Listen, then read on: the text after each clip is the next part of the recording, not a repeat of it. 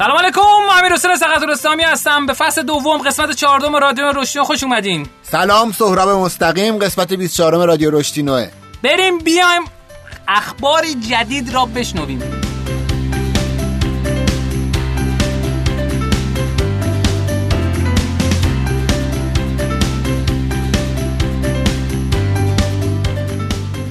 خب اخباری نو داریم در حوزه استارتاپ ها و کلا سرمایه گذاری که خیلی جذاب و جالبه. ولی قبلش من چند تا چیز بگم خدمتتون. یک اینکه امروز چندمه؟ 19 آذر. امروز 19 آذر 1397 تو استودیو شنوتو الیاس عزیز ناظر ضبطمونه و در خدمتتون هستیم که این قسمت رو ضبط بکنیم. موضوع رادیو رشدینو برای اونایی که تا حالا نشنیدن در مورد marketing در مورد رشد کسب و کار هاست در مورد بازاریابی و هر چیزی که مرتبط با رشد کسب و کار هاست. ما میگیم امیدواریم که کمک کنه به کسب و کارهای ایرانی.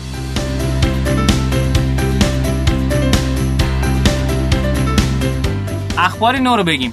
عرض و خدمتتون که صنایع خلاق گرگان چیه قضیهش قضیهش اینه که این هفته بنده هم استارتاپ ویکند سن خلاق دومین باره. دارم میرم استارتاپ ویکند سن خلاق. خیلی جذاب و باحاله. چرا؟ به دلیل اینکه سن خلاق یه دسته جدید از شرکت هاست که این چیزا توشه.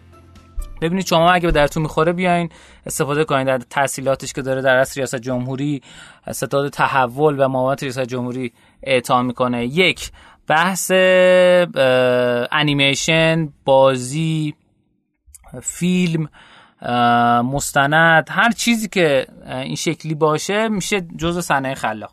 اینا می‌تونن بیان شرکت ثبت کنن بعد قبلا البته اینجوری بود که می‌تونستن بدون شرکت هم صنایع خلاق بشن و بهشون تحصیلات می‌دادن و اینها خیلی جذاب بود. این یه ساعت ویکند صنایع خلاق هم توی زاهدان بود. این دومی تو گرگان این هفته داریم میریم تو حوزه گیم و اینها. دو تا کارگاه هم داریم. امیدواریم که جذاب باشه. شما چه خبر؟ من هم این هفته مهمون شیرازم. UX شیراز یه رویدادیه که امسال سومینشه. تو این رویدادهای ایرانی دو تا به نظرم خصوصیت داره که می‌تونه باارزش کنه. یکی اینکه ادامه دار بوده خدا رو شکر. دو اینکه به نظر میاد حساب کتابش جالب بوده. یعنی تجربه هم با برگزار کنندگان متفاوت بود و امیدوارم که تجربه از کی باید تشکر کنیم تو شیراز؟ هنوز نمی‌دونم. از بچه های UX شیراز همگی تشکر بکنیم تا ببینیم که در ادامه خب خیلی عالی. عرض خدمتتون که یه خبر دیگه من دارم. ما یه دوره آموزشی رو شروع کردیم با کمک بچه های کالج تبسل که آموزش هک رشد هست. قسمت چهارمش من این هفته ضبط کردم تا قسمت دومش منتشر شده.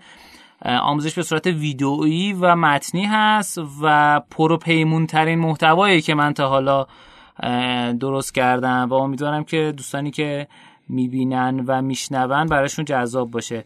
اگر هم می‌خواین در از دنباله دار و محتوا دنبال کنید قسمت خبرنامه داره ایمیلتون رو می‌زنید قسمت جدیدش براتون میاد. اگه کالج تبس سرچ کنید بلوکای یادگیری هک رشد داره.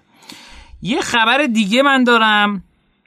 که اتفاقا دو قسمت پیش در مورد این داشتیم صحبت می‌کردیم. با نیما شفیزاده شما نبودی بله. که راستشو بگو کجا رفته بود که عرض خدمتتون که چرا واقعا خبرهای حوزه سرمایه گذاری استارتاپ ها نیست؟ آقا نداریم. ولی خب امروز یه خبری داریم. خدا شکر. شرکت حرکت اول که شرکت سرمایه گذاری همراه اول هست روی شرکت سانا گستر سبز سرمایه گذاری کرده که دو تا استارتاپ تو دلشه. یکی آچاره یکی هم اوبار. و آچاره که خدمات منزل و اینا داره در از خدمات نظافت و فلان و اینا. خواستم که ان نظافت من الیما ان نظافت و اوبار که یه سیستم در از نقل و انتقالات ظاهرا سنگینه و با کامیون و اینها که چیزی که خودشون گفتن آقای حامد تاج الدین که 100 هزار نفر دارن تو این پلتفرم کار می‌کنن عضو سامانه هستن 400 هزار تا ناوگان دارن و خیلی چیز جذابیه.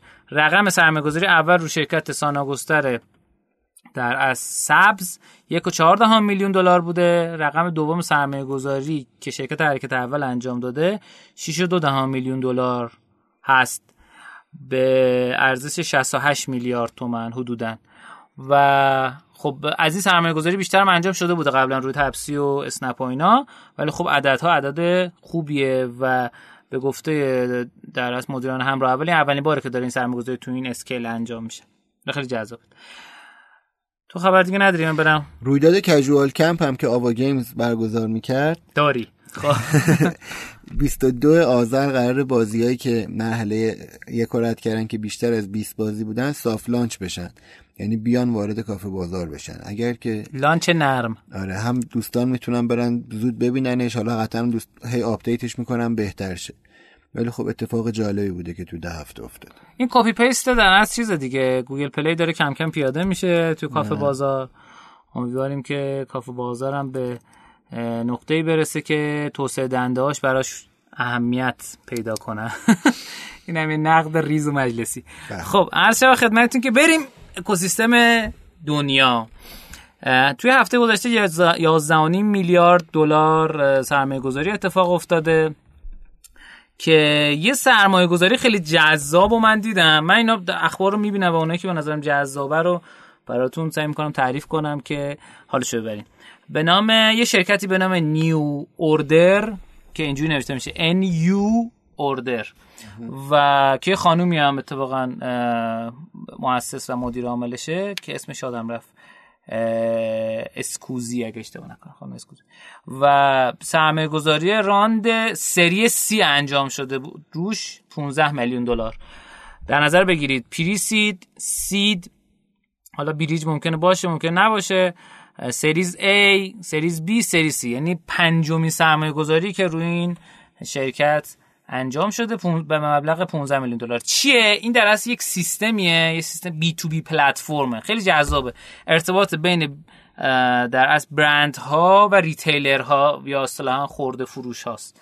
و برند ها مثلا نایک آدیداس هر کدوم اینا میان با ریتیلرشون به صورت مستقیم کار می‌کنن فروششون در از بحث حسابداریشون سیستمایی که دارن و از این پلتفرم استفاده می‌کنن و خیلی خوب جا افتاده و سهم بازار خوبی تونسته تو دنیا بگیره. عرض و خدمتتون که این اخبار جدیدمون بود. دو تا اتفاق بامزه و باحال افتاده. یکی این که ما یه تجربه خوبی داشتیم توی انجمن گیمفیکیشن ایران که درخواست کردیم از مردم که بیان کمک بکنن و در اصل اصطلاحا عضو افتخاری انجمن بشن. و اتفاقی که افتاد تا الان از 300 نفر عضو افتخاری انجمن داریم که اومدیم از این پتانسیل بزرگ استفاده کردیم و کاری که انجام دادیم این بود که بهشون در اصل یه سری مقاله دادیم و اینا هم برای یادگیری خودشون بود. همین که مقالات رو توی سایت انجمن چاپ کردیم. چاپ کردیم. پابلیش کردیم و خیلی جذاب بود و استقبال خوبی اتفاق افتاد. حالا ما می‌خوایم برای رشدینا هم همین کارو بکنیم. یعنی دوستانی که علاقمند هستن به رادیو کمک کنن. یه مقدار بیشتر از اون دوستانی که می‌خوان فقط شیر کنن و کامنت بذارن. یعنی یه درجه دیگه از علاقمندی هم ما اینجا حساب کردیم. اینکه بیان و به همون کمک بکنن. کمک بکنن که بتونیم محتوای در اصل رادیو رو بتونیم هم تبدیل کنیم به متن. همین که کلی کار دیگه هم داریم.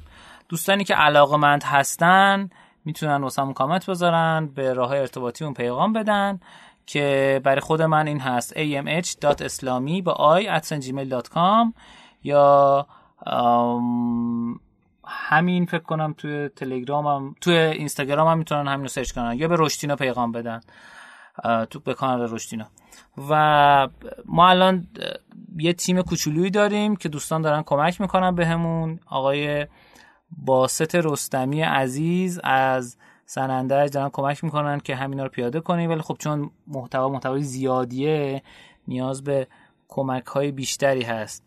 و همینجا تشکر جانانه از آقای باست رستمی و آقای خشیار سباقزاده بکنم. آقای خشیار سباقزاده زحمت کشیدن و برای قسمت قبلی ما در از موشن گرافیک درست کردن که خیلی جذاب بود. مرسی ازشون. همینجا ازشون تشکر می‌کنم. و قرار شده که انشالله با ما همراه باشن. ما برای این دوستانی که به اون کمک می‌کنن تو این حوزه ها چه تو پیاده کردن متنای رادیو چه تو ترجمه مقالات حوزه هک رشد چه توی پیشنهادات مقاله برای محتوا یا هر چیز دیگه که فکر می‌کنین که می‌تونه کمکمون باشه و خودمون نمی‌دونیم. یه سری جوایز هم در نظر گرفتیم که این جوایز یه سریاشون به صورت این هستش که کتاب هایی هستش که ما داریم و می‌تونیم به صورت هدیه تقدیم کنیم. یه سری دیگه هم ما ازشون تو رادیو تشکر می‌کنیم و دیگه چیکار می‌کنیم؟ دعاشون می‌کنیم دعاشون می‌کنیم دقیقا. خب اگه دوست داشتین می‌تونین تو این سیستم در از کمک به رشتینا کمک های معنوی به رشتینا هم کمک کنین باشین. آها ما یه چیز دیگه هم داریم. ما یه سری دوره های آموزشی خاص داریم تو حوزه هک رشد و گیمفیکیشن که اینا رو ما در اصل به صورت کارگاهی برگزار می‌کنیم. برای این دوستان هم هر کدوم خواستن و به حدی از همکاری و کلابوریشن رسیدیم باشون.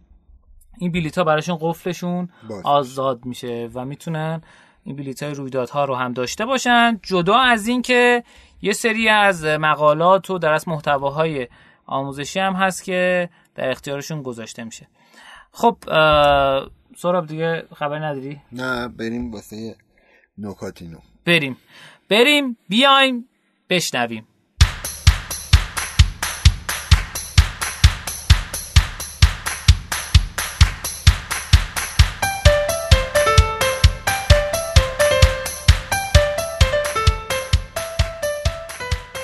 خب تو این قسمت از نکاتینو ما میایم در مورد نکاتی که به در کسب و کارا می‌خوره و از جنس تحلیلیه یه سری چیزای باحال میگیم. شما بگو سهراب جان چیزای باحال تو یه تئوری هست به اسم دیزونانس تئوری یا تئوری ناسازگاری. این تحقیق سال 1959 انجام شده. یعنی میشه 1338 ما ولی متاسفانه ازش ما استفاده نکردیم تا حالا. شاید هم بهش اینجوری فکر نکردیم. اومدن چیکار کردن؟ خیلی جالبه واسهتون بدونید. سوال قبل اینکه وارد این بشیم شما ممکنه تو سازمانتون توی اپلیکیشنتون توی هر کسب و کاری که دارید یا درون سازمانی یا بیرون سازمانی جوایزی رو در نظر بگیرید. بگید آقا من به مشتریام این جایزه رو میدم یا میام به کارمندام و اینجوری تشویق می‌کنم. خب رو چه عددی وایسیم؟ یعنی سوال اینجاست که نسبت به عرف زیاد بدیم کمتر بدیم؟ چه اتفاقی میفته این تحقیق رو میگم خودتون نتیجه گیریشو می‌بینید. یکی از اتفاقای جالبش اینه که خبر خوش اینه که قرار کمتر پول خرج کنیم.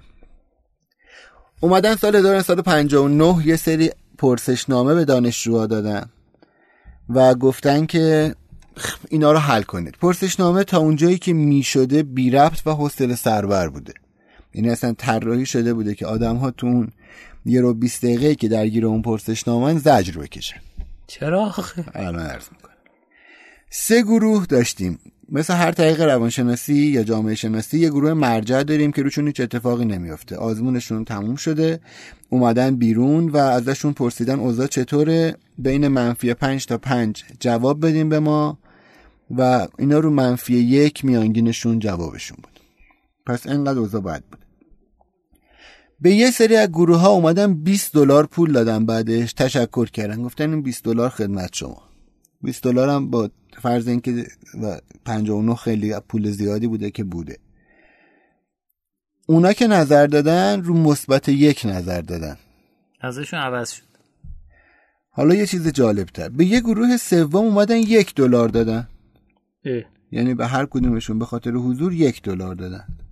حضور یک دلاری. نظر اونا اینه که از مثبت پنج این تجربه که داشتن و این پرسشنامه مثبت سه و نیم امتیازش بیشتر شد؟ یعنی 20 دلار تونست منفی یک رو بکنه یک ولی یه دلار تونست بکنه سه و نیم. حالا شعبده بازیش کجاست؟ شعبده بازیش تو همون تئوری که اولش گفتم تئوری ناسازگاری یا دیزونانس تئوری. این میاد میگه که ما وقتی واسه یه کارمون واسه یه تصمیممون. واسه اینجا تو این آزمایش نظر دادنه. یه موتیویشن یه انگیزه بالایی داشته باشیم از یه ور. فکر می‌کنیم خب همش به خاطر اونه. یعنی وقتی 20 دلار گرفتن در نهایت موقع نظر دادن از وجدان داشتن. یعنی حتی اگر اون 20 دلاره چون خیلی خوشحالشون کرده گفتن نه این به خاطر پول پس یک دادن. ولی آدمایی که یه دلار گرفتن در این حال که خوشحال شدن در این حال ته ذهنشون به صورت آنکانشس به صورت بدون اطلاع خودشون. فکر نکردن که رشوه گرفتن که یه اتفاق خوبی افتاده. فقط حسشون نسبت به اون پرسشنامه که در کل حوصله سربر بوده بهتر شده و سه دادن. پس مشخصه. ما اگر یه سرویس بد دادیم یعنی یه سازمانمون به هر دلیلی مشتریمون از ما ناراضی بود. الزاما این نیست که ما تصویب کنیم. حتی اگر همه پولای دنیا هم دارین همه سرمایه گذاره دنیا هم جذب کردین اینکه پول بیشتر بدین الزاما رضایت بیشتر نمیاره. چون مشتریاتون در نهایت فکر می‌کنن دارین بهشون رشوه میدین. باید اون انگیزشه به جای 20 دلار یه دلار باشه. یعنی فقط بهشون حس خوب بده ولی حس نکنن که پول زیاد گرفتن. این نکته بود که امروز می‌خواستیم خیلی عالی. مرسی ازت. من نکاتی نو ندارم. ولی آموزی نو دارم. تا دلتون بخواد. سه ورق آچار دارم. خب بریم بیایم آموزینا رو با هم بشنویم.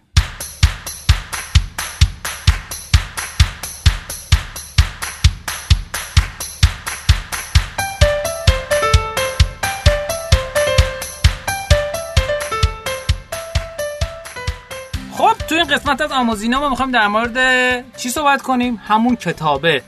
همون کتابه که در از تو قسمت قبلی هم داشتیم صحبت می‌کردیم.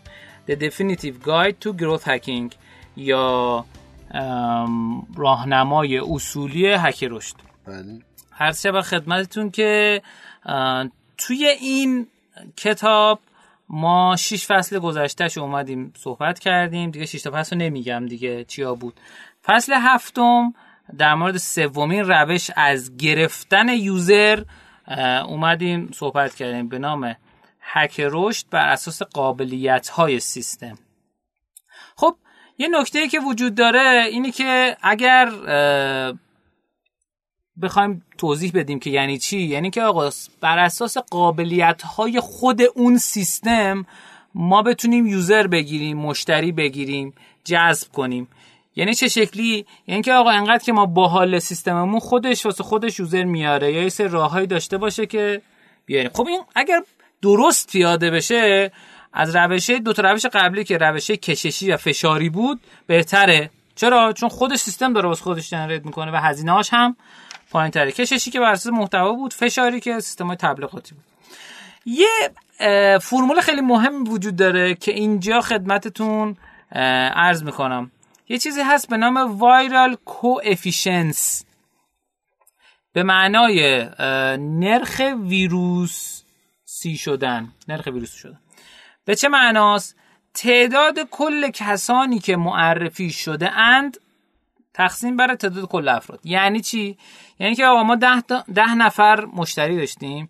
این ده نفر پنج نفر دیگر رو معرفی کردن به سیستم. یعنی وایرال کوافیشنس ما چنده؟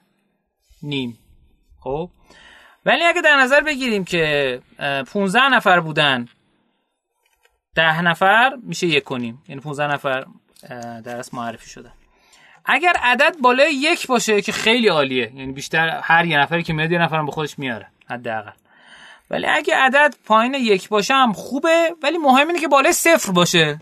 و اگر بالای صفر نیست جوری طراحی بشه که بالای صفر بشه. ما توی رویداد روشنه با آقای حمیدرضا احمدی گپ زدیم و اینجا تو رادیو هم ایشون داشت در مورد وایرال کوافیشنس ایونت صحبت می‌کرد می‌گفت سی درصده یعنی اینکه هر سه نفر یه نفر رو دعوت می‌کنن که می‌گفت خیلی عدد خوبیه بر خودشون و اینا دارن روش کار می‌کنن که بتونن بهترش بکنن. خب یکی از چیزهایی که وجود داره اینه که شما این نرخ رو اندازه گیری بکنید. و بهبودش بدین.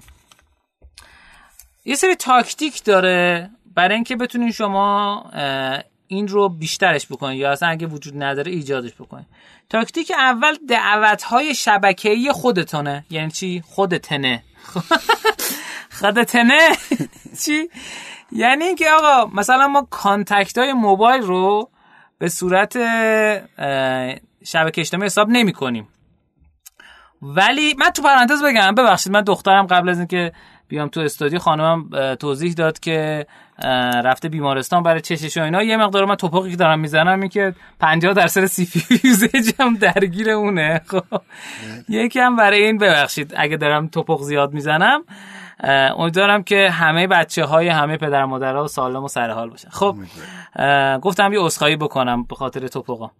از تماس های تلفنی contact که دارین شبکه های اجتماعی خودتون. یعنی آقا یه اپلیکیشن درست کردین. این اپلیکیشنه کاری که می‌کنه اینه که یه سرویسی داره ارائه میده به هر شکل.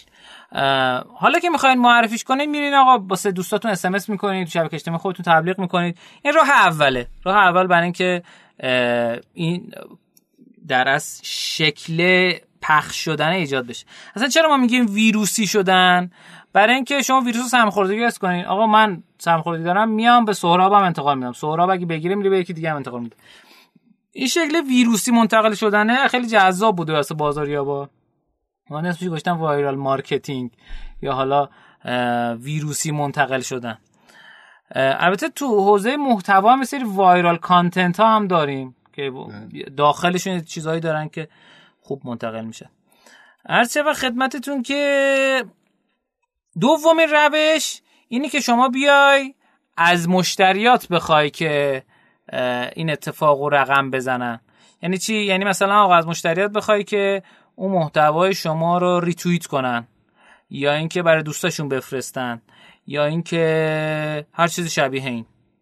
یه مثال خوب اگر بخوایم بزنیم در اصل Dropbox ه که در اصل به دوستانشون معرفی می‌کردن که بیان از Dropbox استفاده کنید. حالا من توی روش پنجم مشوقا بیشتر توضیحش میدم.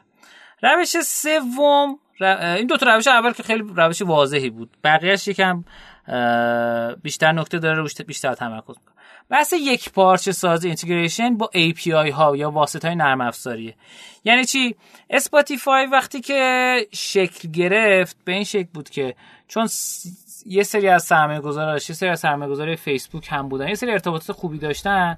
تونستن یه API بگیرن از فیسبوک. آقا آدمایی که با Facebook login می‌کردن در اصل اولا هر چیزی که play می‌کردن تو فیسبوک هم پست می‌شد. خب؟ یعنی از این خاصیت API استفاده می‌کردن و جدا از اون از تکنیک تاکتیک دو هم استفاده کردن که آقا منتشر میشه تو شبکه اجتماعی. دو اینکه اصلا ترکونده شد Spotify. اصلا ما توی فصل یک در مورد داستان Spotify صحبت کردیم. اگه خواستی می‌تونید گوش کنید. واقعا منفجر شد انقدر این قابلیت پخش شدن توی فیسبوک جذاب بود و کارایی داشت. یه نمونه دیگه هم نایک یعنی اپلیکیشن نایک شما با فیسبوک مثلا لاگین می‌کنید. مثلا میگه که آقا من این مسیر رو رفتم. تو هم خواستی این مسیر رو می‌تونی ببینی. می‌تونی شیر کنی. اونا هم بیان روی مسیر با تو قدم بزنن ورزش کنن یا هر چیز دیگه. یه نکته وجود داره که همیشه نمیشه از این روش استفاده کرد. و یه نکته بعدیش اینه که ریسک بالایی داره. مثال شما دارین از توییتر استفاده می‌کنید و تمرکز کردین که آدمایی که بیان مثلا ساینین کنن با توییتر توییت بشه فلان اینا. یه موقعی اون شبکه اجتماعی احساس می‌کنه که یوزراش و اکتیویشناش از شما پایین تره خب؟ ممکنه بزنه کلا قطع کنه. یا توقع داشته باشه که شما همونو معرفی بکنید. و اگر شما نکنید اتفاق یعنی این قطع ارتباط اتفاق بیفته. این خیلی اتفاق افتاده اتفاقا. یعنی تو توییتر خیلی از کسب و کارها رو زمین زده. به این شکل آقا API داده ولی بعد دیده که خیلی بزرگ شده و دیگه اون ادوانتج رو نداره و دیگه نمی‌تونه به توییتر کمک کنه برای رشدش. عملا ارتباط رو قطع کرده. پس این احتمال ریسکش هم بالا اگر یه حدی بزرگتر بشه کسب و کارتون. روش چهارم روش بک لینک گیریه نمی‌دونم فارسیش چی میشه. بک لینک لینک گیری. بک لینک گیری یه گیری بذاریم پشت هر کلمه انگلیسی. میشه فارسی. یه مثال خوبش هات میله هات میل اگه خاطرتون باشه تو قسمت اول داستانش رو تعریف کردیم که داستانی که بود این بود که سرمایه گذارشون یه پیشنهاد داد که آقا بیاین شما در از انتهای هر ایمیلی که ارسال می‌کنید یه جمله بنویسین. PS I love you get your free email at hotmail. یعنی پی نوشت ما عاشق شماییم. ایمیل رایگاهتون می‌تونه از هاتمیل بگیرید. اتفاق بامزه ای که افتاد این بود که توی یک سال و نیم بعد از شروع کار هاتمیل 11 میلیون عضو داشت هاتمیل در صورتی که اون موقع کل کاربرای اینترنت 70 میلیون بود. خب ببین چه عدد بزرگی. و آدما رو اون که کلیک می‌کردن در از میومدن عضو میشه بکلینگری یعنی این. یعنی تو آقا بفرستی یه چیزی و یه جایی آدما رو برگردونه سمت تو. روش البته خب بعد یه سال نیم مایکروسافت هم به قیمت 400 میلیون دلار خریدش. سرمایه‌گذاری رو هاتمیل 300 هزار دلار بود بعد یک سال نیم رسید به 400 میلیون دلار. جذاب دیگه. بله. بیش از چند برابر؟ 13 برابر مثلا. روش پنجم روش مشوق ها یا اینسنتیو هاست که در از شما برای اینکه بیای کاربرا تو تشویق کنی که بیان محصول تو رو سرویس تو رو پخش بکنن از محصول خودت بهشون میدی.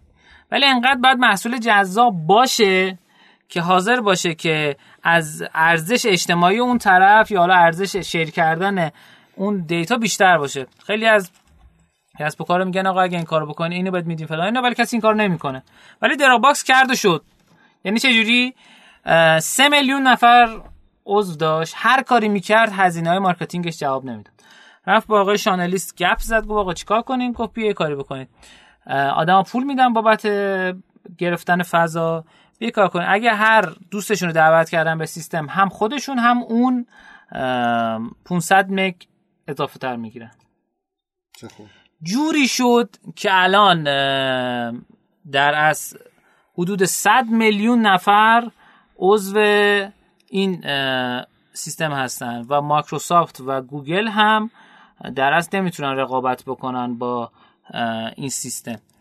و مثلا گوگل گوگل درایو در اصل اپلیکیشن خودش رو اپلیکیشن دسکتاپیش رو خاموش کرد. و الان سی درصد مشتریانی که جدید وارد دراپ باکس هم میشن از طریق همین روش ریفرال. اصطلاحا به اینا میگن تو سایدت حالا ریفرال ها یا ریفرال پروگرام ها روش شیشم روش ارگانیک هست. یعنی اینکه به خودی خود محصول شما خودش خودش رشد بده بدون که شما کار خاصی بکنی.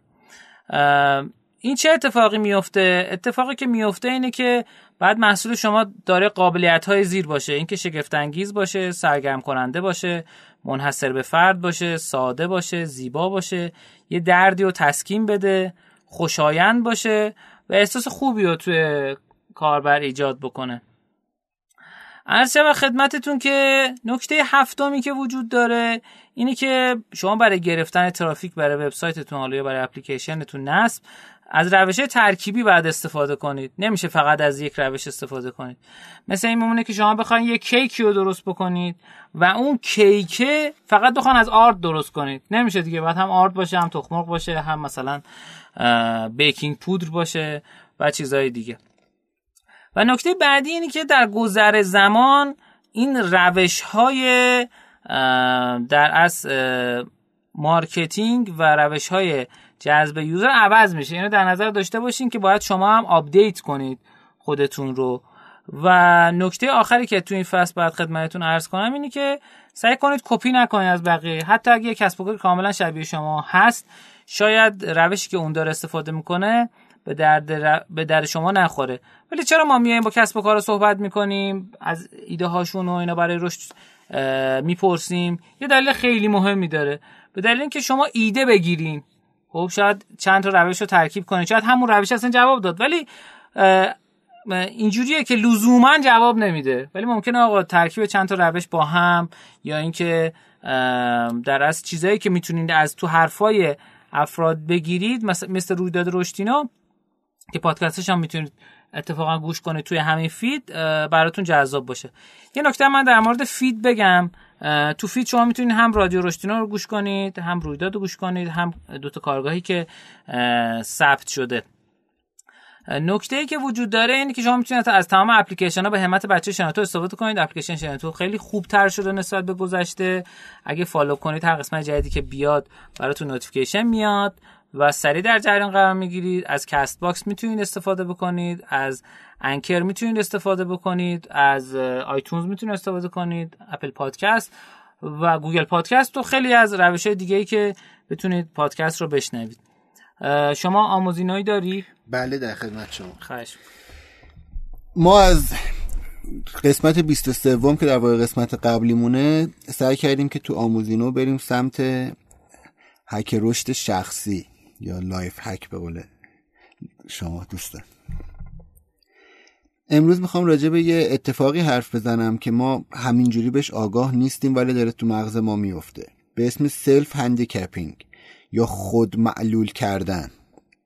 ما به صورت همینجوری اگه ازمون بپرسه خب تو چجوری سعی می‌کنی خودتو present کنی یا چجوری زندگی می‌کنی؟ احتمالا هممون جواب میدیم من با تمام قوت میجنگم و همیشه سعی می‌کنم سخت کوش باشم. خب این یه چیزیه که دوست داریم باشیم و حقمونه. ولی یه تیکه از مغزمون هست که ما رو خود معلول می‌کنه. چرا؟ یه فکر کنید یه دلیل عجیب داره. ما از اینکه یه شکست بخوریم و فکر کنیم دیگه نمی‌تونیم ادامه بدیم میترسیم. یعنی چی؟ یعنی اگر من فکر کنم که الان تو این مشکل همه تلاشم رو گذاشتم یعنی واقعا همه تلاشم رو بذارم یه ترسی تو مغزم وجود داره که میگه اگر همه تلاشتو بکنی نشد چی؟ از بعدش میترسه. این باعث خود معلول کردن آدم میشه. اینو اومدن از سال 1984 تا 1993 تحقیقا 10 سال تحقیق کردن. رو چیزهای مختلف. مثلا میدم قبل امتحان ها امتحان ها آدما سعی می‌کنن خیلی وقت آمادگی تمام نداشته باشن. یا وقتی که میان به حریفاشون یه آوانسی میدن. هرچی در هر حدی آوانس ولی آوانس میدن. یا خیلی وقتا میان شروع ضعیف انجام میدن. یعنی میگه بذار اولش خیلی همه زورمو نزنم. خورد خورد بیام بالا که لاقل به چشم بیاد. شاید واسهتون جالب باشه. ما هممون تجربه سخنرانی احتمالا در جمع کوچیک تا بزرگ داریم. حالا از سخنرانی در جمع فامیلی می‌تونه باشه تا یه جمع دو هزار نفره. هممون اولش استرس می‌گیریم و جلوشو نمی‌تونیم بگیریم. هزاران فیلم و تتاک و اینا راجع به این وجود داره. چرا نمی‌تونیم خیلی جلوشو بگیریم؟ چون از همین خاصیت مغز ما داره میاد. یعنی ما اولش می‌خوایم میگیم خب اگه من اولش یه ذره شل شروع کنم هم حال خودم بهتر میشه هم بقیه دیگه وقتی می‌رسم دقیقه پنج و مسلط شدی به خودت دیگه به چششون میاد. یعنی اینو دارم میگم که بدونیم خیلی وقتا نمیشه جلوشو بگیریم ولی از اون بر بدونیم که داریم چجوری خودمون رو گول می‌زنیم. مثلا خیلی از ما ممکنه همینجوری داریم خاطره تعریف می‌کنیم و احتمالا هممون خاطره رو داریم. من شبای امتحان مدرسه میشستم شعر میخوندم. من شبای امتحان مدرسه می‌رفتم فوتبال. همه این تصمیمایی که می‌گیریم یعنی همه این وقتایی که اون لحظه ما می‌کنیم فقط ما اینجوریم اولا همه اینجوری و به خاطر اون بخشی از مغزتونه که می‌خواد حال شما رو بد بکنه. چرا؟ چون میترسه. پس سعی کنید در درجه اولا شجاع باشید و هر وقتی که واقعا می‌خواید یه کار مهم انجام بدید و در قبلش دارین خودتون رو سرگرم می‌کنین این سرگرم کردن ممکنه چرخش اضافه تو شبکه های اجتماعی باشه. می‌تونه خوندن مجلاتی باشه که الان یه ماه رو میزتون نخوندین. می‌تونه رفتن بیرون و چرخیدن با دوستان باشه. هر چیزی. این نشان دهنده به قول معروف کول بودن یا بچه باحال بودن شما نیست که شب امتحان دوست ندارین درس بخونین. این به خاطر بشر بودن شماست و یه بخشی از ترستون ترس ماست که بهش آگاه نیستیم امیدوارم که به این آگاهی کمک کنه که ما آدمای قویتر و بهتری باشیم. ممنون از شما که وقت گذاشتید. شاد باشید. سلامت باشید. خب اینجای برنامه که می‌رسه ما یه کاری که انجام میدیم اینی که تقاضا می‌کنیم. از دوستان که اگر دوست دارن به ما کمک کنن از حالت شلش بگیم ما از حالت شلش اینه که کامنت بذارن حالت یکم سفتر به اشتراک بذارن حالت خیلی سفتر بیان کمک کنن. برای اینکه بتونیم این در از علم رشد رو بلند کنیم. چون یه نفری دو نفری پنج نفری ده نفری نمیشه. حالا یه تیم تقریبا ده نفره هستیم که داریم این رادیو رو می‌بریم جلو. بله. من و سهراب عزیز هد قضیه ایم که داره یعنی داریم صحبت می‌کنیم اینا.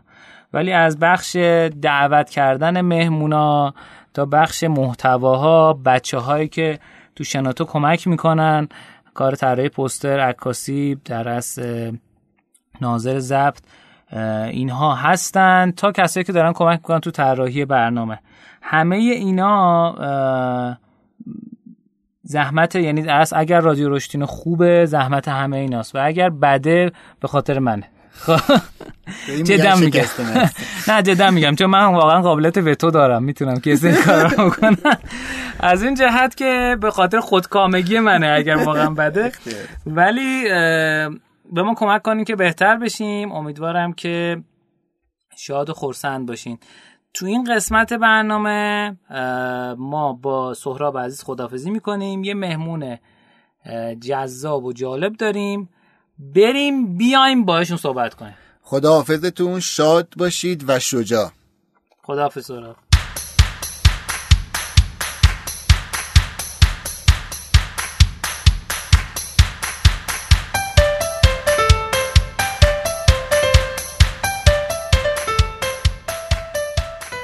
خب تو این قسمت از برنامه 24 رادیو رشتینو ما یک مهمان فوقالعاده داریم. در خدمت آقای دکتر محسن نوری هستیم. فکر کنم اگه خودشون خوشون معرفی کنن خیلی عالیه. سلام دکتر. سلام ارادت احوال شریف. سلام عرض می‌کنم خدمت شنوندگان عزیز. من محسن نوری هستم. بازاریابی در واقع رشته تحصیلیم بوده. تقریبا 13 سال هست که توی صنعت بانکی مشغول به کار هستم چه تو حوزه صنعت بانکی و حوزه در واقع کسب و کارهای مرتبطش که فینتک در واقع نام داره. خب خیلی عالی. یکم جاهایی که بودین رو تعریف می‌کنین دوستان که نمی‌شناسن بیشتر ارزم به حضور شما بیشترین سابقه ای من توی صنعت بانکی به صورت مداوم توی بانک انصار بوده. توی بانک های متعدد به صورت مشاور بودم. الان هم که توی بانک آینده مشغول به کار هستم. خب خیلی عالی. عرض شود خدمتتون که الان تو بانک آینده شما تو کدوم بخش هستین؟ ما در واقع توی بانک آینده مسئول پروژه هایی که تحول سازمانی و در واقع توسعه کسب و کار رو توی صنعت بانکی است در اختیار داریم و توی بخش بازار افزایی داریم فعالیت می‌کنیم خب خیلی عالی خیلی جذاب و شنیدنی احتمالا خواهد بود این قسمت از برنامه. چون ما تا حالا مهمون فینتکی یا حوزه مالی اینا نداشتیم. بر همین هر چی سوال ته دل من مونده. همه رو یه جای الان می‌پرسم. خب عرض شد خدمتتون که بیایم از این شروع کنیم که یکم در مورد فینتکا و استارتاپ هایی که در تو حوزه فناوری مالی هست برای دوستانی که تا حالا نشیدن کلمه رو و آشنا نیستن یکم می‌تونید در مورد این موضوع یه توضیح بفرمایید. اساسا ترکیب سرویس ها و خدمات حوزه صنعت مالی چه در واقع توی بخش تجهیز منابع یا تخصیص منابع یا ابزارها و سلوشن های پرداختی تجمیع میشه توی صنعت مالی. به انضمام در واقع تکنولوژی های نوآور رو معمولا بهش فینتک اطلاق می‌کنن. مثلا چطور؟ مثلا ما سرویس های اعتبار سنجی داریم توی سطح بانکی که این می‌تونه خارج از پلتفرم بانکی خارج از نقاط فروش بانکی خارج از سرویس ها و کانال های بانکی و مجزا از اونها به استفاده از تکنولوژی های نوآور و سرویس های در واقع IT ارائه بشه. یعنی اینکه مردم می‌تونن خب نمونه های زیادی هست. مردم می‌تونن با استفاده از سرویس های فینتک حدود اعتباری و خطوط اعتباری خودشون رو تو صنعت بانکی ببینن. فارغ از اینکه به شعبه مراجعه بکنن. و انواع تنوع سبد محصولات خدمات بانکی که می‌تونه در حوزه IT گسترش پیدا کنه و بازارهای متعددی رو تحت تاثیر خودش قرار بده. خیلی عالی. چند تا استارتاپ خوب اگه بخوایم تو حوزه فینتک در تو ایران بگیم چند تاشو می‌تونید مثال بزنید؟ اگر مفهوم باز توی دستبندی های متفاوت کیف پول های متعددی هست که از نیو گرفته و غیر وزالک تو حوزه در واقع درگاه های پرداخت MPG که مثلا همتا یا بانک سامان توسعه داده. از این دست فینتک ها تو حوزه پرداخت که خب خیلی زیاد هست. مثلا آپ هست حالا چون اینا رشد پیدا کرده هستن. اینا سرویس هایی هستن که فارغ از بستر بانکی دارن سرویس ارائه می‌کنن. درسته. صرف فکر کنم درگاه های درس واسط هم هستن. اونا... کلا ما آی پی جی ام پی جی تمام... تو همین دسته بله تو همه توی این دسته قرار میدیم. یعنی پر درگاه پرداخت های اینترنتی درگاه پرداخت های موبایلی خود شبکه پرداخت سرویس های بیرونی بانک کیف پول ها اینها موضوعاتی است که تو صنعت فینتک دارن فعالیت می‌کنن در حال خیلی عالی. یه سوالی که من داشتم این بود که فکر کنید یه بند خدایی از هر جای ایران جهان ما خب شنونده خارجی هم داریم که اون کامنت هم می‌ذارن و میشنون و باعث افتخار ماست.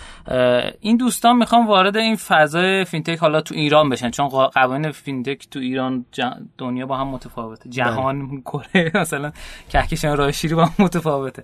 عرض خدمتتون که فکر می‌کنید چه خلل هایی وجود داره و چه پتانسیل هایی وجود داره که می‌تونن در از استارتاپ بیان وارد اونجا بشن و ایجاد ارزش بکنن و بر خودشون هم درآمدزایی ارزم به حضور شوریفتون که ما توی صنعت بانکی یک گپ بزرگی داریم به نام تعامل کننده صنعت بانکی با فینتک. یعنی ما لایه هایی رو داریم توی بعضا توی بانک ها به نام واحد های در واقع نوآوری یا اکسلراتور ها اینها واحد هایی هستن که تقریبا تعامل کنندن با بانک. اما موضوع فقط تو سطح در واقع تعامل ارتباط نیست واقعا. موضوع اینه که خب سطح قوانین و مقررات صنعت بانکی که از حوزه بالادستی مثل بانک مرکزی یک گپ بزرگه البته توی پرداخت کم پوشش داده شده ولی خب تو حوزه های دیگه فینتک ما هنوز تو حوزه قوانین و مقررات واقعا کم داریم. خود صنعت بانکی هم تطبیقش با در واقع فینتک ها قبول و پذیرشش یک معضل بزرگه. نحوه سرمایه گذاری بانک ها معمولا سرمایه گذاری است که هضم کننده هستن فینتک ها رو. یعنی سعی می‌کنن بالاترین نرخ سرمایه گذاری رو بگیرن و نوع سرمایه گذاری شاید نوع سرمایه گذاری جذابی نباشه واقعا. این فضای قوانین مقررات و فضای در واقع ارتباطی چه لایه در واقع سرمایه گذاری و چه لایه تکنولوژی. توی بانک ها یکم مقفوله. هرچند که بعضی از بانک ها پیشرو هستن تو این حوزه و مثل خود بانک آینده که در واقع پلتفرم هایی داره که در قالب API می‌تونه به هر ترت پارتی می‌تونه این ابزار رو بده و ارتباط رو برقرار کنه. اما در حال حاضر واقعا گپ یک توسعه محصوله قوانین و مقررات و نحوه تعاملات صنعت بانکی با فینتک. این سه حوزه سه حوزه است که در واقع گپ هست توی در حال حاضر و داره شکل پیدا می‌کنه تقریبا. اما فرصت هایی که وجود داره واقعا زیاده. خیلی زیاده. ما انواع و اقسام سبد خدمات و محصولات بانکی داریم که واقعا میشه با تکنولوژی پیشرفتش داد. مثلا تو همون تو حوزه خدمات اعتباری که عرض کردم افتتاح سپرده ها بحث های لویالتی و انواع و اقسام خدمات بانکی که میشه توسعهش داد و مردم استفاده کنن به خاطر اینکه ما نرخ unbank تو ایران زیاد داریم. نرخ چی؟ یعنی؟ یعنی کسایی که از بانک استفاده نمی‌کنن اساسا. یعنی ما افرادی داریم که هنوز پول نقد میرن برای خرید شارژ. افرادی داریم که اصلا کارت بانکی ندارن. و این موضوع توسعه فینتک ها برای این دسته و این segment از مشتریان بسیار جذاب خواهد چقدر اینا؟ طبق مطالعه ای که در واقع ما توی صنعت ایرانی انجام دادیم تقریبا یه چیزی هولوش 14 الی 18 درصد ما از مشتریان صنعت بانکی آن بانک هستند و اصلا روی کردی ندارن به استفاده از خدمات بانکی. یعنی حتی مراجعه هم مراجعه نیستش که مثلا استفاده کنن از خدمات بانکی. بعضا برای پرداخت پولاشون رو و خدماتی که دولتی هستش مثلا میرن و توی شعبه بانک ممکنه مثلا از پول نقدشون استفاده کنن. و این فرصت خیلی بسزاییه. یعنی هم تنوعی که توسعه پیدا نکرده هم فضای بازاری که در واقع وجود داره و پتانسیل هست. این مسئله مسئله بزرگی است خیلی عالی حالا با توجه به این فضایی که شما ترسیم کردین اگر بخوایم یه مقدار نزدیکتر بشیم شتاب دهنده های بانکی که الان فعال هستن من می‌دونم مثلا برای بانک آینده فینووا هست که داره بله. با ارتباط فردا کار می‌کنه که از شرکت های بانک آینده است بله. در اصل برای بانک اقتصاد نوین نوین تک هست و نمی‌دونم بانک های دیگه هم دارن همچین بله تقریبا بانک های پیشرو از بانک سامان گرفته از بانک انصار گرفته. اقتصاد نوین شما فرمودین. تقریبا بانک ها دارن این مراکز رو هم رشد دادن. اونهایی که در واقع از تکنولوژی خوبی برخوردارن. یکم مثلا بانک های دولتی خیلی کمتر دارن این فضا رو. ولی بانک های خصوصی تقریبا دارن رشد میدن خودشون رو تو این فضا و تقریبا شما نام بردید تقریبا همه رو. خب خیلی عالی. شما پیشنهاد می‌کنید که این استارتاپ هایی که تو این حوزه در از ایده ای دارن یا طرحی دارن بیان سراغ دهنده ها یعنی تو چه مرحله ای بیان سراغ؟ قطعا. ببینید فضای کسب و کار مالی یک فضای واقعا پیچیده است. به خاطر اینکه حوزه صنعت finance اساسا جنسش جنس مالی است. جنسش جنس تحلیلی است جنسش جنس آماری است و و business متفاوتی داره. ما مثلا تو حوزه های general از توریست گرفته و غیره با شناخت های عامیانه خودمون از بازار می‌تونیم بریم تشخیص بدیم و فرآیند کسب و کار رو استخراج کنیم. اما کسب و کار بانکی یه مقدار خیلی پیچیده تره. و میبایست کسی که می‌خواد تو حوزه fintech کار کنه بیاد توی صنعت بانکی. کنار کسایی که business بانکی می‌دونن بشینه و چرا که چون قوانین و مقررات خیلی پیچیده است. ما خیلی از استارتاپ های حوزه پرداخت داشتیم که محصول develop کردن ولی اومدن توی بازار بعد دیدن که قوانین و مقررات بانکی اساسا مخالف با در واقع سازوکار کسب و کار اون هست شما حتما خاطرتون هست که درگاه پرداخت های در واقع زرین پالو یادتون هست. بله بله. ابتدای کارش که اومد اصلا اساسا با در واقع سیستم بانکی مشکلات عدیده ای داشت و مخالف بود قوانین مقررات به خاطر همین باید بیان و این دانش رو کسب کنن کنار صنعت بانکی و در کنار افرادی که business بانکی و finance می‌دونن بشینن تا بتونن خودشون رو توسعه بدن اساسا. خب خیلی عالی. حالا اگر بخوام یه مقدار دقیق تر نگاه کنیم من چند وقت پیش توی بزرگراه مدرس تهران یه بیلبورد بزرگ دیدم به نام فینوتک بله. و برام سوال بود که این چی هست حالا یه چیزایی شنیده بودم چون حالا با جناب بدی از قدیم از تو فینووا آشنا داشتم و می‌دونستم که همچین مرکز شکل گرفته خیلی جالب بود برام که فینوتک یه بیلبورد داره توی اتوبان مدرس با بله. توجه به در اصل شاید قشر خاصی که target داره بله. و در از مشتریان خیلی شاید کمی که نسبت به بقیه صنایعی که میان بیلبورد می‌گیرن بله. برام سوال بود که این چی هست میشه یکم در مورد فینوتک توضیح بدین اساسا کسب و کارهایی که در صنعت fintech می‌خوان خودشون رو رشد بدن یا اصلا قدم بردارن دو راه حل دارن برای اینکه بتونن از سرویس های بانکی استفاده بکنن یکی اینکه در لایه SDP و تجمیع سرویس های بانکی کنار در واقع core banking یعنی سیستم های یک پارچه بانکی بتونن بشینن که این مستلزم اینه که ورود کنن به بانک یا اینکه از سرویس های باز استفاده کنن. ما یک سرویسی داریم به نام اوپن بانکینگ که در واقع معروف هست به بانک از سرویس یعنی ما می‌تونیم خدمات و محصولات بانکی رو به عنوان سرویس به هر ترت پارتی بدیم. مثلا افتتاح سپرده برداشت از سپرده واریز از سپرده خدمات پرداخت تسهیلات خدمات کارت پرداخت قبوز و انواع سبد های در واقع خدمات سرویس بانکی رو در لایه API های باز می‌تونیم به fintech ها بدیم فینوتک یکی از اون بسترهاست که در واقع این محیط رو فراهم کرده که کسب و کارها بتونن با اتصال به این پلتفرم فارغ از اون سیستم یک بانکی و با در واقع گستردگی بهتر و فضای قوانین مقررات بهتر از صنعت بانکی چون اونجا دیگه خیلی سختگیره از نظر امنیت از نظر فراد از نظر پولشویی و غیر وزارک اونجا قوانین مقررات خیلی سخته چون کنار صنعت بانکی قرار بشینه. اما خب پلتفرمی مثل فینوتک این تسهیل کرده این موضوع رو و می‌تونه خدمات و سرویس های بانکی رو به صورت در واقع تکنولوژی در قالب API به کسب و کارها بده تا اونها بتونن در واقع استفاده کنن و بهره ببرن و خودشون رو توسعه بدن.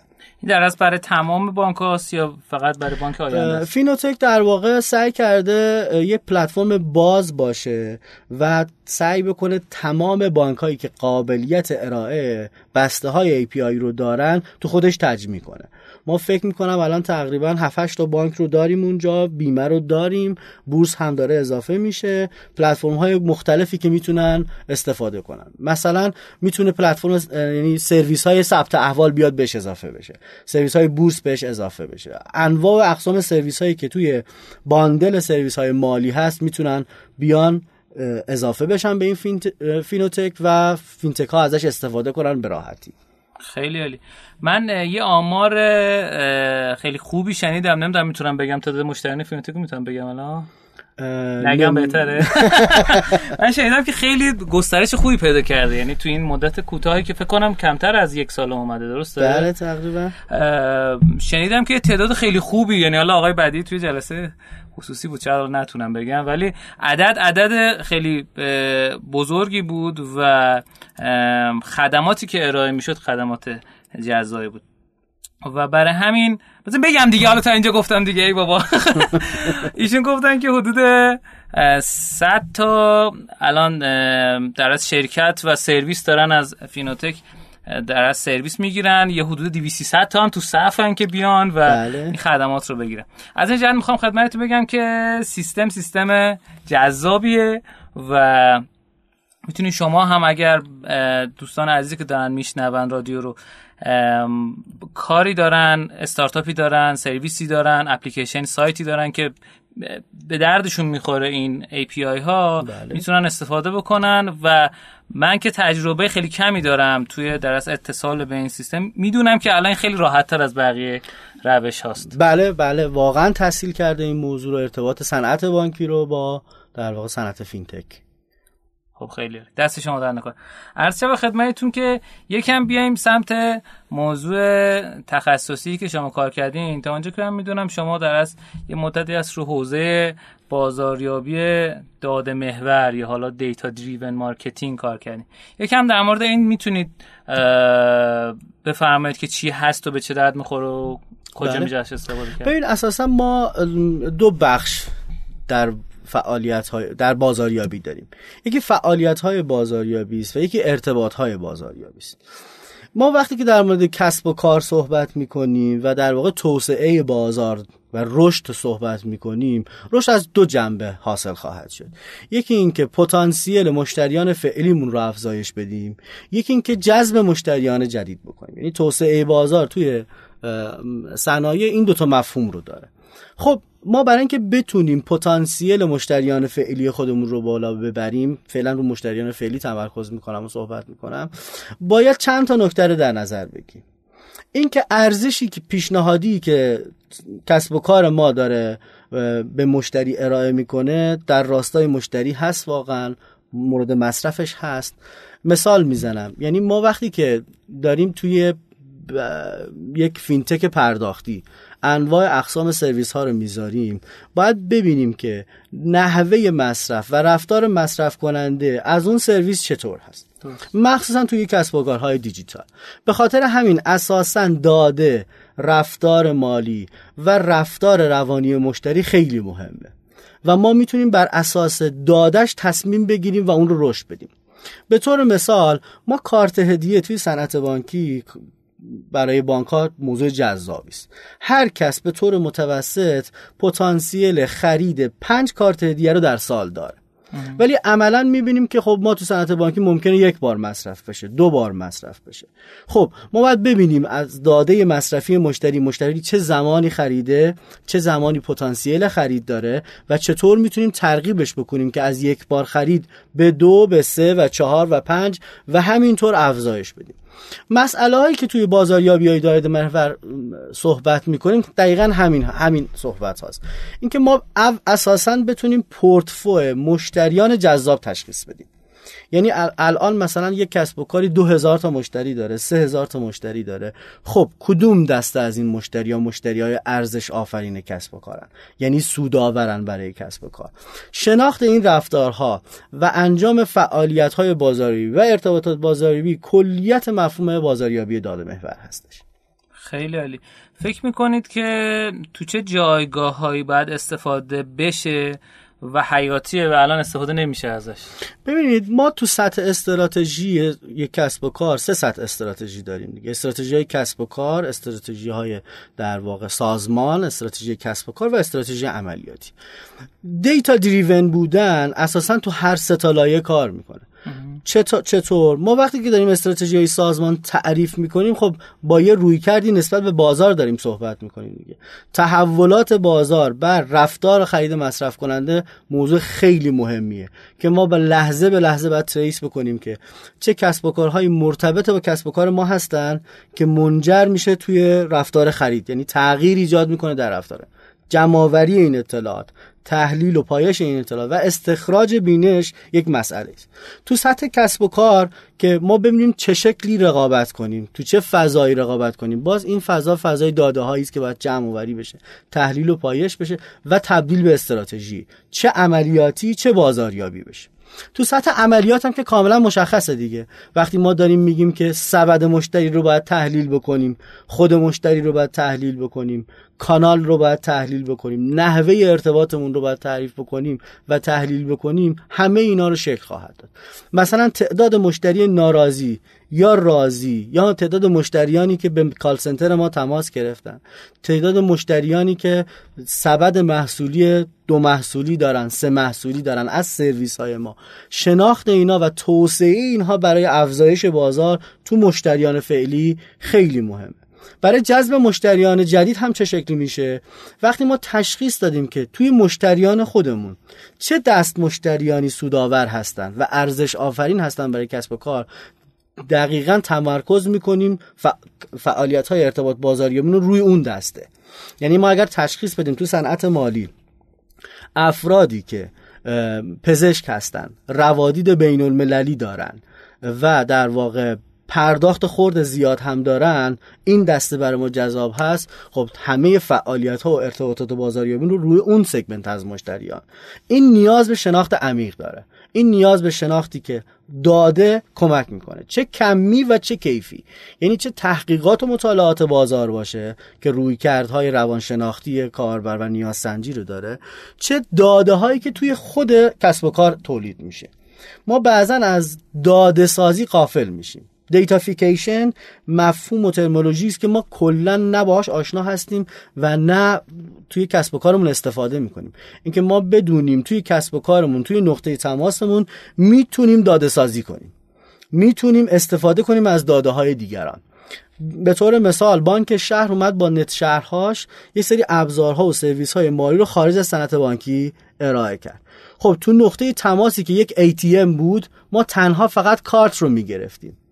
اما تشخیص چهره یه چیزی بود که datafication یعنی داده سازی است. ما می‌تونستیم از ماهیت تصویر شکل فرد او رو تشخیص بدیم احراز هویتش کنیم افتتاح حساب بانکی و غیره و این مفهوم داده سازی و اساسا تعریف بازاریابی بر داده به رشد کسب و کار به رشد مشتری به رشد بازار و به رشد محصولات و خدمات کمک شایانی خواهد کرد.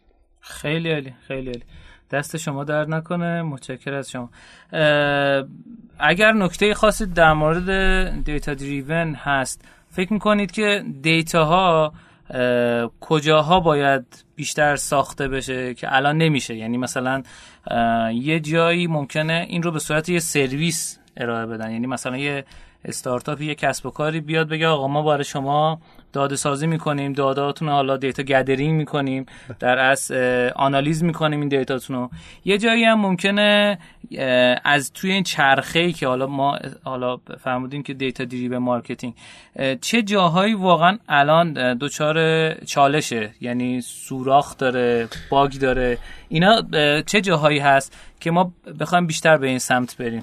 ما اساسا وقتی بخوایم از data-driven marketing صحبت بکنیم از چهار بعد به کسب و کار نگاه می‌کنیم. از بعد مشتری از بعد کانال از بعد خدمات و محصولات و از بعد ارتباطات با مشتری.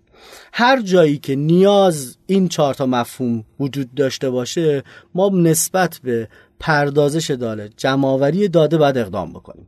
یعنی شما میگین که خب ما یه سرویسی رو تحت وب داریم به مشتری خدمات مالی میدیم. خب این یک نقطه تماس هست. اینکه مشتریان توی فضای تحت وب دارن چه اتفاقاتی براشون میفته مسئله مهمی است به چه طریق؟ شما برای مشتریتون باید persona تشکیل بدید. persona یعنی ماهیت روانشناختی دموگرافیک و رفتارهایی که توی سیستم شما انجام میشه. این persona باعث میشه که به شما شکل بده که چطور می‌تونید با این مشتری رفتار بکنید. رفتارهایی که توی حوزه وب انجام میده چه scroll up down کردنش دکمه ها و غیر و این رفتاری است که توی صفحه وب انجام میده. و رفتاری که برای سرویس انجام میده. چند بار اقدام کرده به سرویس استفاده سرویس ولی منجر نشده به استفاده سرویس. چند بار از سرویس استفاده کرده تو چه بازه های زمانی یعنی ما وقتی داریم در مورد رفتار مصرف کننده تو حوزه دیجیتال صحبت می‌کنیم از تکرار خرید و تنوع خرید و سبد خریدش داده است که باید توی سطح دیجیتال جمع بشه و تحلیل بشه. حالا وجود مراکز داده یک پارچه و عملیاتی برای یک کسب کار خیلی مهمه. اینکه تمام داده های سطح اون چهار بودی که عرض کردم مشتری محصول و خدمات کانال و ارتباطات یک جا باید تجمیع بشه و در واقع تحلیل و پایش بشه. مسئله اولی جمعآوری است اینکه ما بتونیم یه مرکز داده ای داشته باشیم که تمامی این فرآیندها جمعآوری بشه. مرحله دوم و مهمتر اینه که تحلیل و پایش بشن اینها. و واقعا ارزیابی بشن. سبد محصول خرید تنوع خرید تکرار خرید و اینا مسائل مهمی است که باید تحلیل بشه و در واقع بر اساس اون استراتژی های بازاریابی چیدمان بشه. به نظرتون می‌تونه یک شرکت سومی بیاد در از این خدمات رو ارائه بده به یک سازمان تو ایران. ما الان در واقع بسترهای شنود اجتماعی داریم که تو لایه تکنولوژی کرالرها هستن. می‌دونید اینها می‌تونن فضای کسب و کار رو تحلیل کنن. یعنی هر چی که تو فضای توییتر اینستاگرام تلگرام و انواع شبکه های اجتماعی در حال صحبت هست. یعنی مردم درباره یه ترمی به نام مثلا پرداخت کارت با کارت مثلا بانک فلان. دریافت تسهیلات یا معضلات و مشکلات اجتماعی. الان سرویس های این شکلی هستش که میرن داده های فضای وب رو جمع آوری می‌کنن. میارن توی قالبی تحلیل و پایش می‌کنن و می‌تونن به, به fintech ها به کسب و کارها ارائه بدن.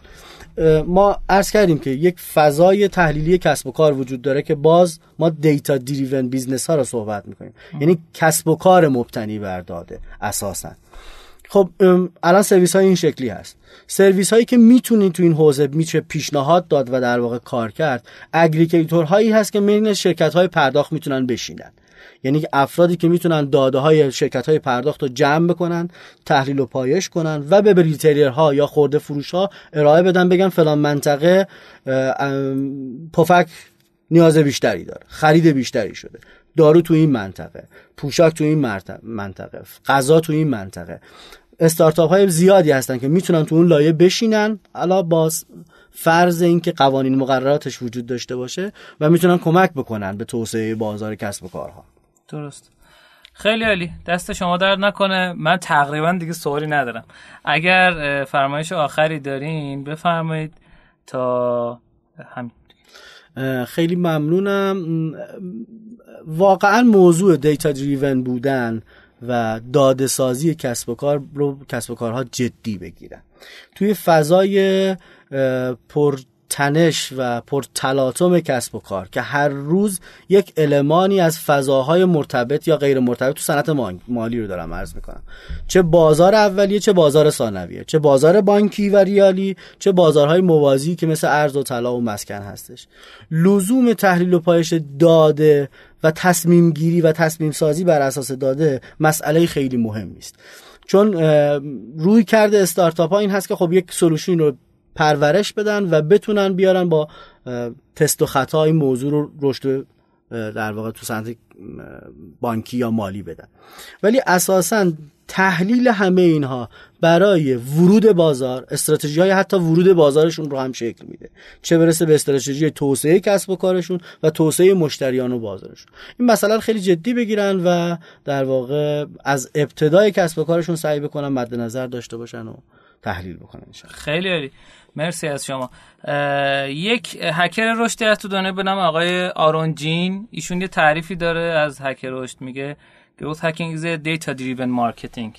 میگه هکر رشد در از یک بازاریابی داده محور. و حالا با شیوه خودش درست میاد این رو تعریف می‌کنه. عرض شود خدمتتون که مرسی که تشریف بردین اگر دوستان بخوان از شما سوالی بپرسن یا با شما در ارتباط باشن چجوری می‌تونن؟ من اینستاگرامم هست که آدرسش؟ محسن m u h s e n n o u r i هستش و توش تمام نقاط تماس هم هست از تلفنم هست از مسنجرام هست همه کانال ارتباطیمون داخل هستش. خیلی عالی.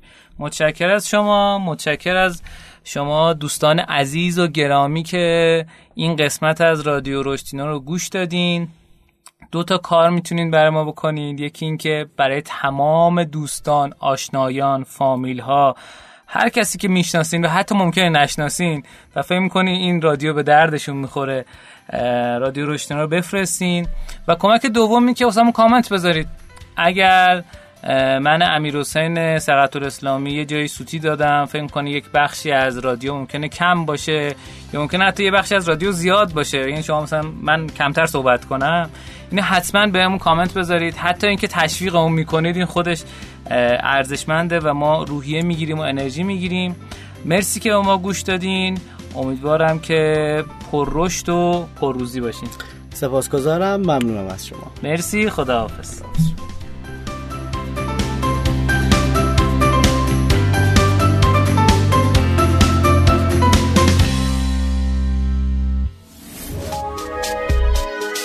شنوتو سرویس اشتراک گذاری فایل های صوتی www.shenoto.com